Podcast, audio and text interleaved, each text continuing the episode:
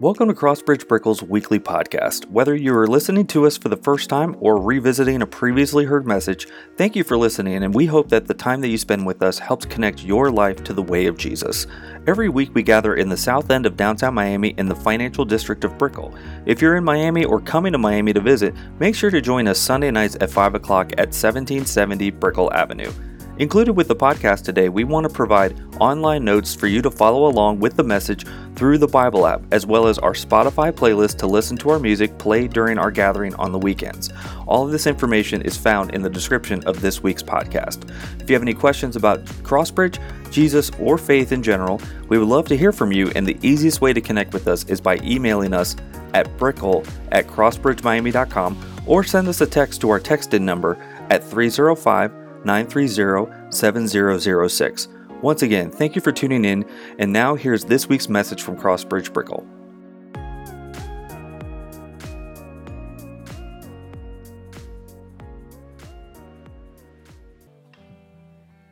Tonight's reading is from the book of Matthew, chapter 1, verses 1 through 17.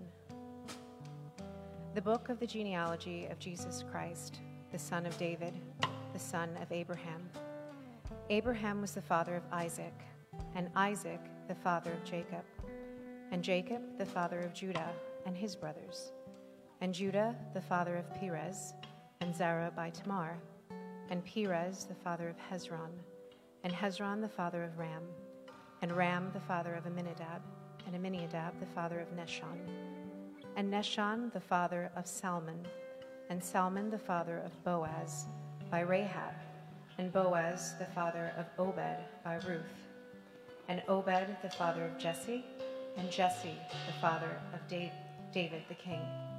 And David was the father of Solomon by the wife of Uriah, and Solomon the father of Rehoboam, and Rehoboam the father of Abijah, and Abijah the father of Asaph, and Asaph the father of Josaphat, and Josaphat the father of Joram, and Joram the father of Uzziah, and Uzziah the father of Jotham, and Jotham the father of Ahaz, and Ahaz the father of Hezekiah, and Hezekiah the father of Manasseh, and Manasseh the father of Amos, and Amos the father of Josiah, and Josiah the father of Jeconiah, and his brothers at the time of deportation to Babylon. And after the deportation of Babylon, Jeconiah was the father of Shealtiel, and Shealtiel the father of Zerubbabel, and Zerubbabel the father of Abiud, and Abiud the father of Eliakim, and Eliakim the father of Azor, and Azor the father of Zadok, and Zadok the father of Achim, and Achim the father of Eliud, and Eliud the father of Eleazar, and Eleazar the father of Matthan, and Matthan the father of Jacob, and Jacob the father of Joseph, the husband of Mary, of whom Jesus was born, who is called Christ. So all the generations from Abraham to David were 14 generations, and from David, deportation to Babylon, 14 generations, and from the deportation to Babylon to the Christ, 14 generations. This is the word of our Lord. You may be seated. You pray with me. God, we thank you for your word, even your peculiar text that we skip over often. We pray that as we submit now to your word and as we arrive with many different feelings, because it's Christmas time and uh, brings out conflicting emotions at times, we pray that we would see your overwhelming grace. We would see your faithfulness. We would see your providence. We would see your heart and your character, God. As we look at your history, as we look at your lineage. And so we pray all this in Jesus' name. Amen. Amen. I want to begin by just asking everyone to thank Crystal for reading off all those names. She crushed it. Now I don't want to pronounce any name because she did it so well. I'm probably going to butcher the names. She, I have to tell you this. She texted me earlier today. She goes, Hey, are you really going to ask me to read the entire genealogy of our Lord? And I said, Yes. and then she gave the, the shocked emoji with the nerd glasses and the thumbs up, which was perfect. The will, a willing spirit. But there's a reason for her reading that, and you'll see that as we go through. The other thing I noticed is I'm going to blow these candles out because last week we almost burnt the place down. So those are going to be out.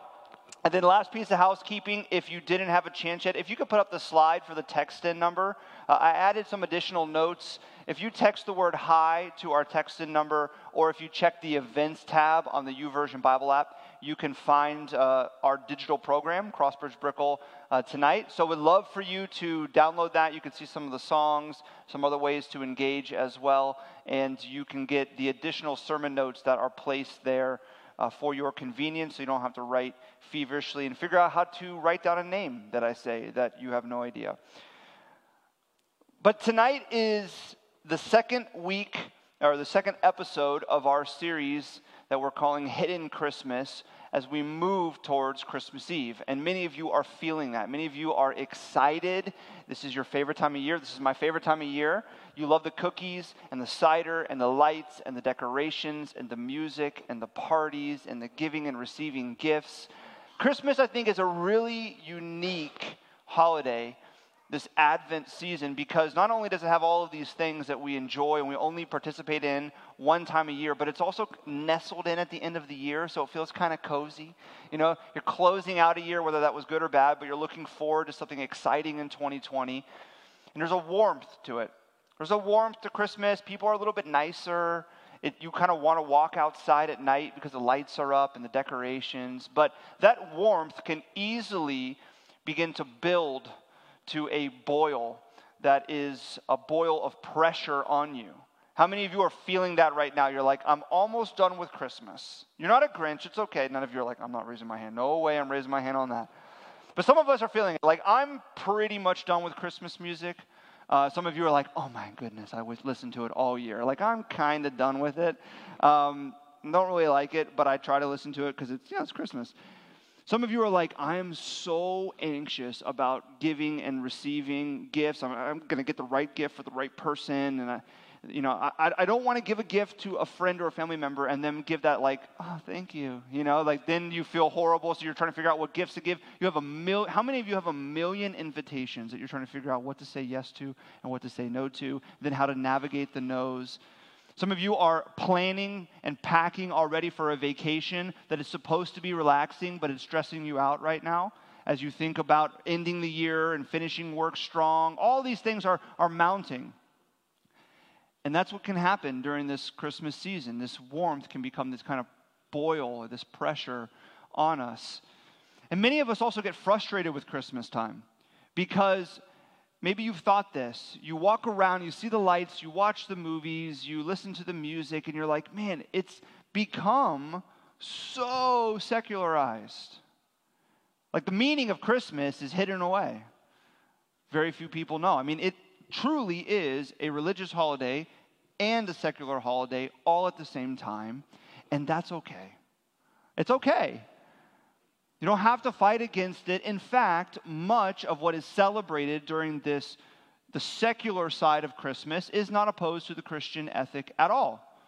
Outside of the celebration of consumerism, the Christian ethic promotes parties and giving and receiving gifts and laughter and joy.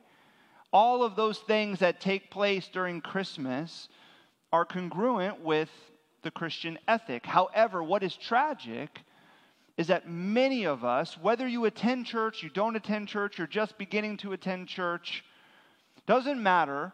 Many of us can hide the real meaning, the real foundation, the actual source of the warmth of Christmas, and tuck it away, hide it away to one hour on Christmas Eve when you go to service or you go to Mass, and you're like, oh, yeah, this is what it's all about and you have the silent night with the candle and you raise it and, and you feel it for a moment. But everything else during the season the pressure, the lights, the decorations, the cookies, the parties, the anxiety to close the year out all of that crowds out the true meaning of Christmas. And so we're doing this series called Hidden Christmas because we want to say, hey, enjoy that But don't arrive at Christmas and Christmas Eve and be like, oh, yeah, this is what it's really about.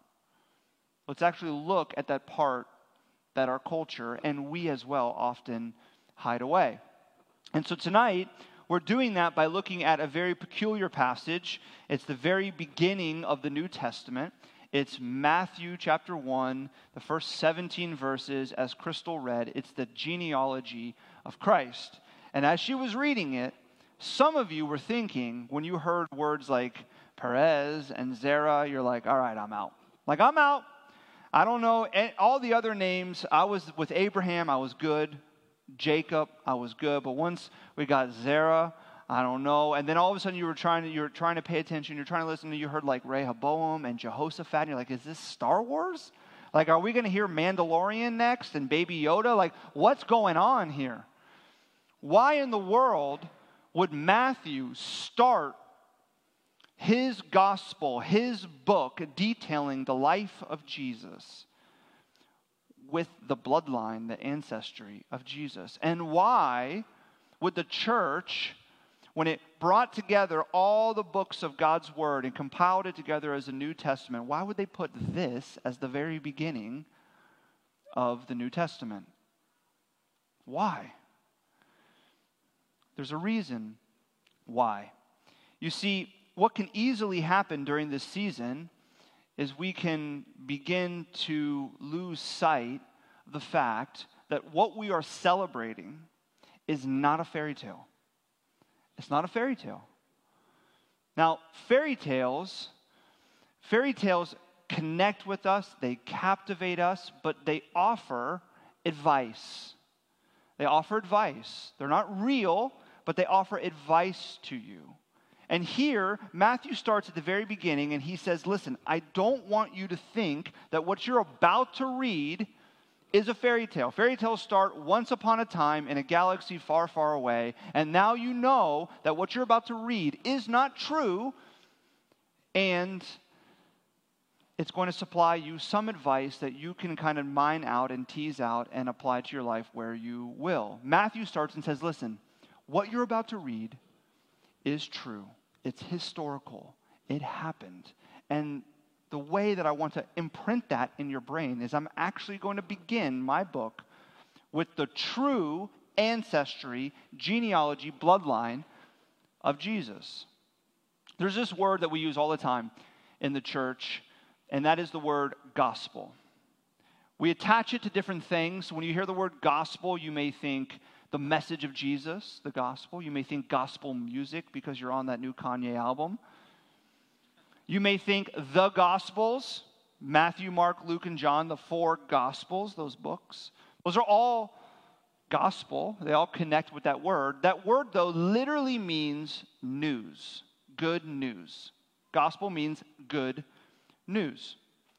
And so, as Matthew starts his gospel, his good news, he begins with this tedious genealogy of the bloodline of Christ, his ancestry, because he wants you to see that what he's about to share is, in fact, gospel. It's news and not advice. There's a difference there. Advice is counsel that you give to someone, it's encouragement that you give to someone. I'm going to give you advice. You can take it or leave it, but I hope you take it.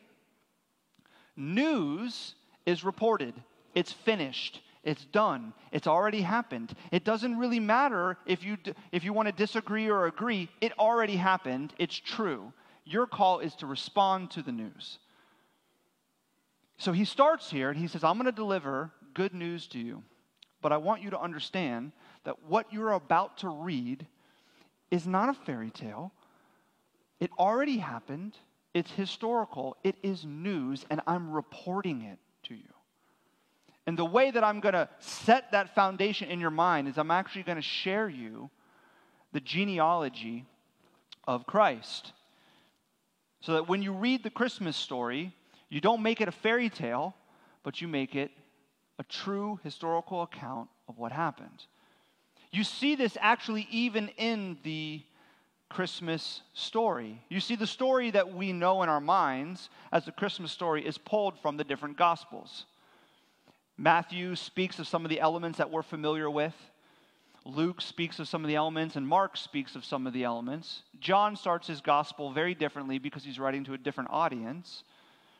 But here, he starts with no star, no Bethlehem, no Mary, no Joseph, no shepherds, no wise men, with a genealogy, because he wants you to receive the news that has been reported to you, not advice.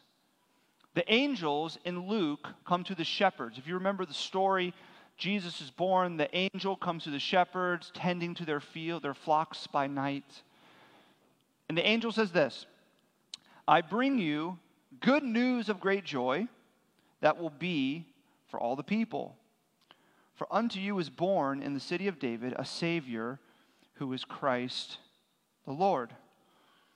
Notice the language. I come to you to bring good advice. It's for all the people that you might want to consider the fact that quite possibly the Savior's been born in Bethlehem. And if you want to go check them out, go check them out. If not, just kind of reporting an encouragement to you. It's nothing like that. See, the angel comes to the shepherds and says, It's already happened. It's finished. It's news. I'm reporting it to you, and it's a great joy. Jesus has already been born in the city of David. And then you see the response of the shepherds say, We got to go see him. We got to go see what the angel has said. That's the language. And the reason that that's the language in the Christmas story all throughout it is because the gospel writers want you to see the heart and the character of God from the very beginning. You see, what do you see about God's character when you see gospel, good news, and not good advice? What do you see about salvation? You see that God has come on a rescue mission and you have nothing to do with it. It's already happened, it's already finished, it's already been reported. Salvation is of the Lord, Scripture says. Jesus on the cross says, It is finished. All the language we read about salvation, about God's character and his faithfulness, they all point to God acting on his behalf. He is going to do something for you. It is going to be good news to you, not good advice, not encouragement, not counsel. It's already happened, it's already finished. Your call is to respond. In fact, there is never a place in Scripture where we see God's people saying, God, please send us a Savior, send us a Redeemer, send us a Messiah. Now, Jesus was promised for thousands of years, but he was promised because in the third chapter of the Bible, God Himself promises a Redeemer. After the fall, when Adam and Eve sinned, God says, I'm going to send one to be born of a woman, and she's going to crush, he's going to crush the head of the serpent, even though his heel will be struck. It's a prophecy Genesis 3:15 of Jesus crushing the head of sin and death, the serpent on the cross, even though he was wounded. It was like a heel wound. And that prophecy carries through all of the Old Testament, all the way leading to this moment, all through the genealogy of Christ to here, so that you would see that this Christmas story is not advice, it is news, it is gospel being reported to you, and it is your call to respond to it. And so he founds it in this way because Matthew knows and God knows as he worked through Matthew in writing his words through the Holy Spirit that we twist this a lot. Do you do this? I know I do this. I want to involve myself in everything. I want to feel part of everything. And so we do this with our salvation. We do this with God. No way God could just deliver gospel good news that I just have to simply respond to. No way. I have to be a part. I have to earn it. I have to deserve it. There's some way that I got to kind of make it my own so that I feel like it's authentic. We can moralize the gospel from good news to good advice. We moralize the gospel from good news to good advice, and we fictionalize parts of Scripture to fit how we want it to apply to our life because we're used to fairy tales because they supply good advice and we like that. Fairy tales are wonderful. They connect with the human heart, they connect with our desires. Little Red Riding Hood, uh, when you read it as a kid, it teaches you be wary of strangers, especially if they're too nice. Most, most of us feel like you're way too nice. I don't know why, but I don't want to talk to you. You're too nice. Something's up. Three Little Pigs teaches you that it's important to not take shortcuts in life, but to build a steady foundation because you, it will collapse if you, build a, if you go through shortcuts. Your foundation will collapse. Steady foundation. Pour your time and attention into that. It's the advice. Sleeping Beauty says, Wait for the noble prince to come awaken you from your slumber. Don't manufacture that. It's good advice. Lord of the Rings has, I always have to quote Lord of the Rings, you guys know it, has too much advice to share. But one of them is that there's power in community. That when you come together and you're unified as a fellowship, you can overcome great obstacles of evil. Good advice, important. But do we not have a tendency, maybe during this season, to fictionalize the Christmas story and to make it a fairy tale. Just listen to it. There's a person from another world who's born in a miraculous birth. And that person has powers powers to heal the blind and make the lame walk, to make the dead come back alive.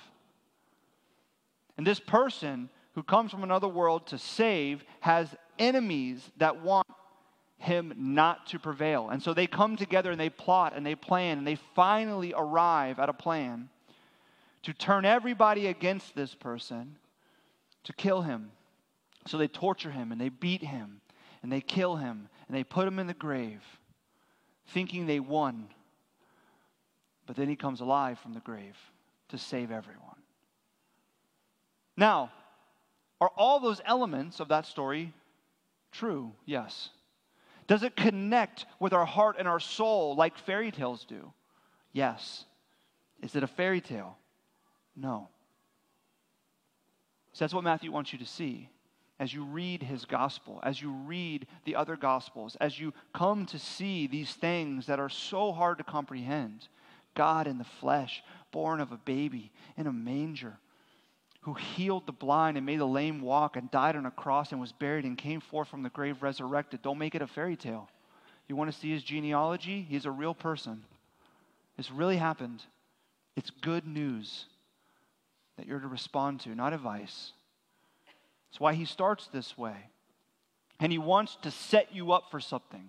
You see, he's providing this really unknown bloodline because he's setting everyone that reads it up to see who Jesus really is. Now that you know it's not a fairy tale, it's historical, it's real, it happened, it's good news delivered to you, don't twist it. He's setting you up as you look at his bloodline, you look at the details of it to see who Jesus is. Every one of us in this room has been in a group before, and the, you, you're in a new group and you don't really know anybody, and there's questions that you have to answer so everybody gets to know each other. Right? Some of you are like, I hate that. That's the worst. You share your name, where you're from, what you do. Maybe you have always have that like funny question, right? Like share your fun vacation, share a silly story. You know, you're like, oh, I don't know what to do here. You get really nervous about it. But you do that so that when you come together in the group, everybody can get to know the people in the group. And the way that you get to know people in the group is you know what they've experienced and who they are in their life. Tell me a funny story. What's your name? What do you do? Where are you from? When you have a job opening that you want and you submit a resume, you're doing the exact same thing, right? You're taking all of your accomplishments, your education, your achievements, and you're putting them together in a document so that the employer who looks at it can fast track the ability to get to know you by seeing what you have accomplished and done and learned in your life. So you can get to know you. See, in ancient times, you didn't get to know somebody through a resume or through group conversation. You got to know people, who they are, through their genealogy, through their pedigree, their family history. So if you were to meet somebody, it's almost like you'd sit in a group and it's like everybody pass around your genealogy and you pass it around and you read it. And that's how you get to know people. You get classified and judged based upon your genealogy. Who's in your line? Who's in your bloodline? And so, the same way that when you submit a resume to a job, you tinker with it, and you make it look as best as possible. And when you share in a group about who you are, you share positive things. No one's like, uh, my name is Carter. I'm a total disaster. Really failed this week uh, in my job. You know, I've been telling myself I was going to work out for six months, but I haven't done it yet. And let just kind of let you know who I am. Like nobody does that, right? You don't submit a resume to a job and been like, last job totally was not qualified for, but I kind of said I was, and you know, I was trying to make my way through because I needed a paycheck. Like you don't share those things. You share the best. It's all the things I've accomplished. Here's what I've learned. Here's why you should hire me. In a group, here's who I am. Here's what I do. Here's where I'm from. Here's a story that makes me look good. Whatever it may be, right? The same is true of genealogies. In ancient times, you would tinker with your genealogy, be like, Uncle Lou, take him out. Don't put him in there. that family completely removed, right? You would take people out of the genealogy and put only the people that made you look good because you knew you'd be classified and judged based upon your pedigree. And Matthew delivers a genealogy here, and he doesn't tinker with it at all. He reveals the true pedigree of Christ. And it's not flattering. It's really peculiar. Why would he do that? He's about to set it up to deliver good news that Jesus Christ is the Savior, calling people to respond to that. You would think, hey, let's make it look really good in the bloodline. But he delivers the true reality of who came before Christ, who's in his family history. And you notice that because when you read it, there are five women mentioned in his genealogy. You're like, hey, what's the problem with that? Well, nothing now, but back then there was a big problem.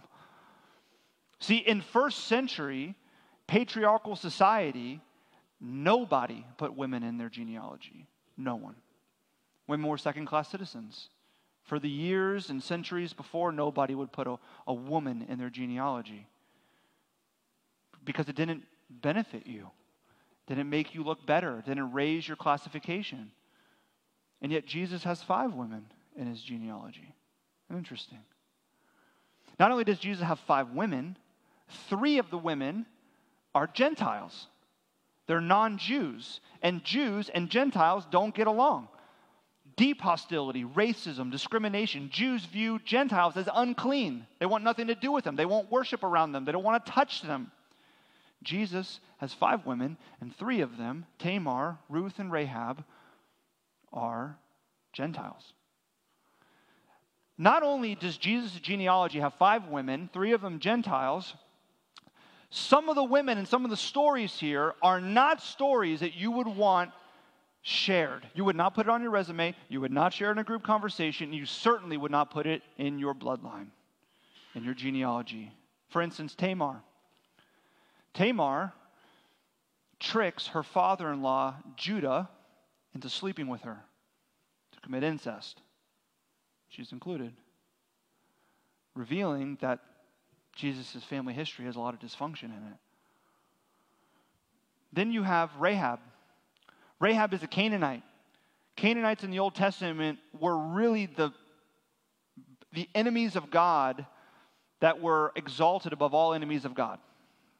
They were, Canaanites and Jews were constantly at each other. Rahab is a Canaanite, and she's a prostitute. Prostitute and Canaanite, she's an enemy of God, and she would have been viewed as an outcast. She would have been labeled a sinner. She's in Jesus' genealogy. And then there's a really interesting line that you can miss because, let's be honest, most of us, if you've ever read the book of Matthew, you get to Matthew chapter 1, you're like, all right, verse 18 is where it begins. Look at verse 6. It says, And David, this is he's the centerpiece. This is, you want him in your genealogy. David was the father of Solomon by the wife of Uriah. That's interesting. The wife of Uriah was Bathsheba. Why does Matthew not include her name? He signifies who she is. She's included there, but her name isn't. Is it because he's saying something negative about Bathsheba? No. It's because, as you're reading it, he wants you to see the flaws and the sin of David. Think about that. David is the centerpiece of Jesus' genealogy. If you're a Jew, you want to be from the line of David. King David. He is the most famous, most powerful, most loved, most respected, and honored leader and king the Jewish people. And yet, Matthew writes this and says, I want you to remember really who David was. David was a man who committed adultery by sleeping with his best friend's wife. You see, Uriah was one of David's best friends. He was a mighty man. In the inner circle, some of the closest relationships David had was with just select few of mighty men, Uriah being one of them. They were best friends.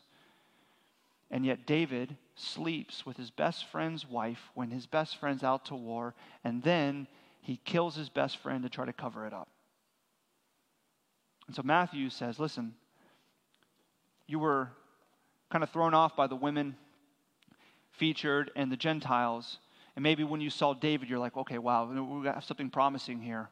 But remember who David is he's an adulterer and a murderer. He's throwing shade on him. Why? Why in the world would Matthew do this? Why would he share this? Because if you were reading this as a first century Jewish man or woman, you would think, poor baby. I mean, this baby has no shot. Doesn't even have friends and family that can write a proper genealogy and exclude the bad people. No shot. Matthew's preparing you for something. Now, what he's preparing you for is the good news, the gospel, that Jesus is opening the family of God. Right here in the genealogy. You see, the family of God was always open to people like Tamar and Rahab and Ruth and Bathsheba and David. Family of God was always open, but there were all these walls and all these restrictions and all of this kind of extra moral code placed upon coming to belief and faith in God. And Jesus arrives as the Savior to break down all the walls and to say, if you feel like an outcast, you can come to my family.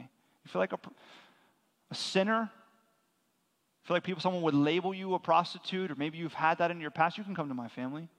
You're a murderer? Come. An adulterer? Come. Dysfunctional? Come. You don't believe me? You don't believe that I welcome all people? Check my genealogy.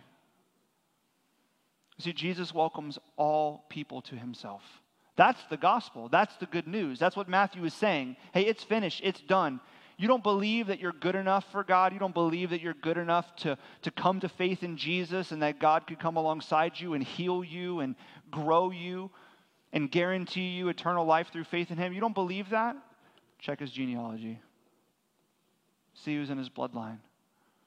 Because Jesus welcomes all people to Himself. And the only requirement to be a member, a son and a daughter of God's family is grace. It's not a fairy tale with good advice, it's good news reported. And the only way that you are welcomed into God's family is through the grace of God. And how do you receive the grace of God? You believe the good news. You believe the good news reported. Jesus welcomes you in.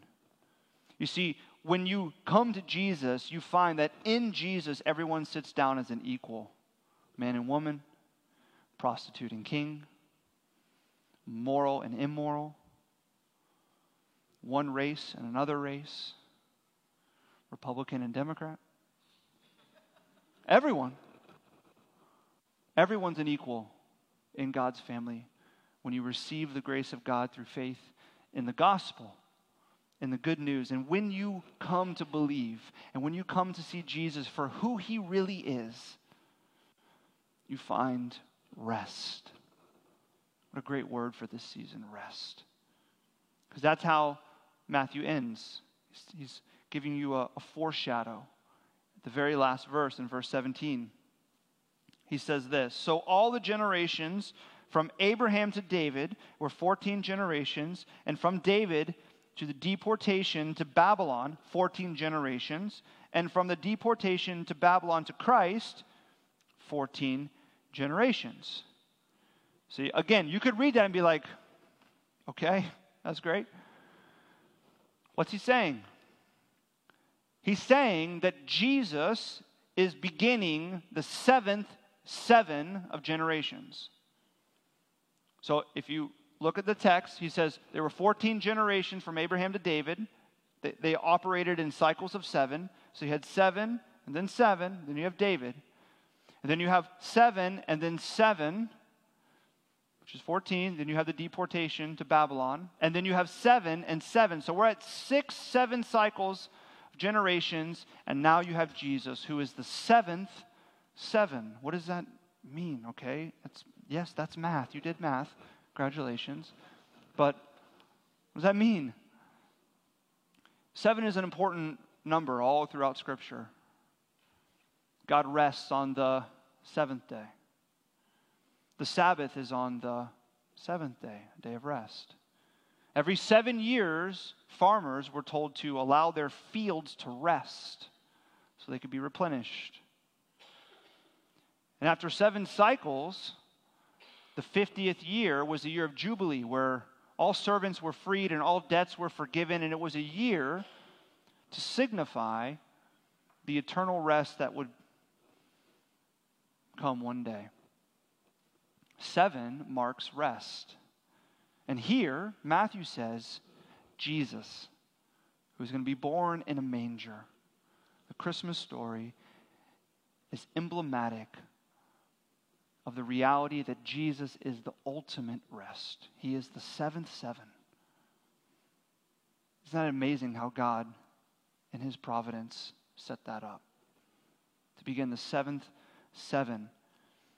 And He does this because He wants you to understand that when you read the life of Jesus and as you consider the Christmas story, that you would see that it's not just a fairy tale, it's not a once upon a time it's good news, it's gospel that happened, that's delivered to you.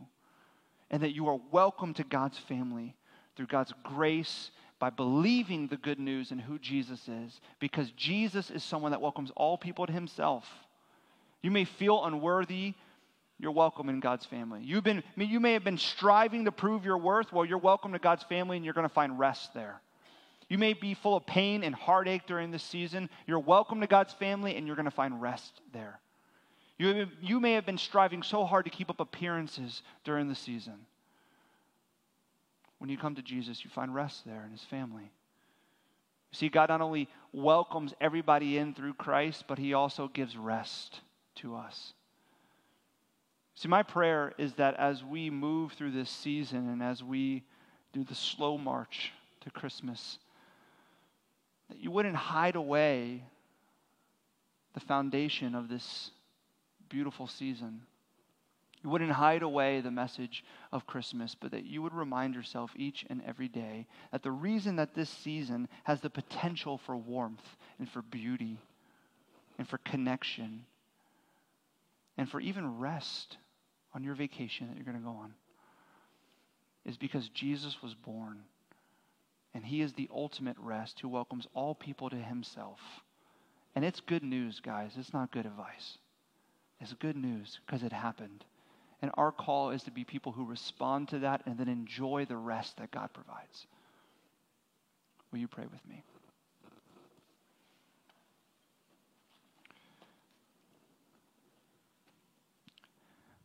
God, I'll be honest, I don't experience that rest all the time. I get so busy with other stuff,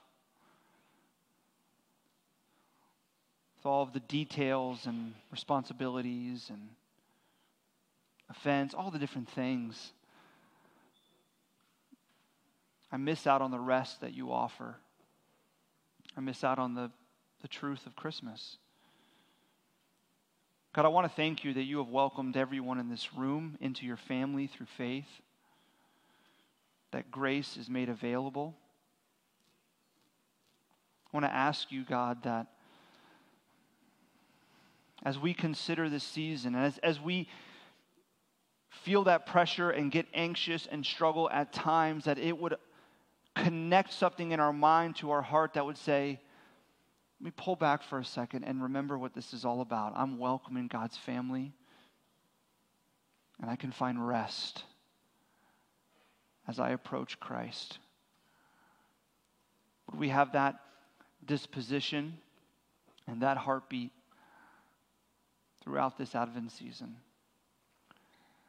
It's in Jesus' name we pray. Amen.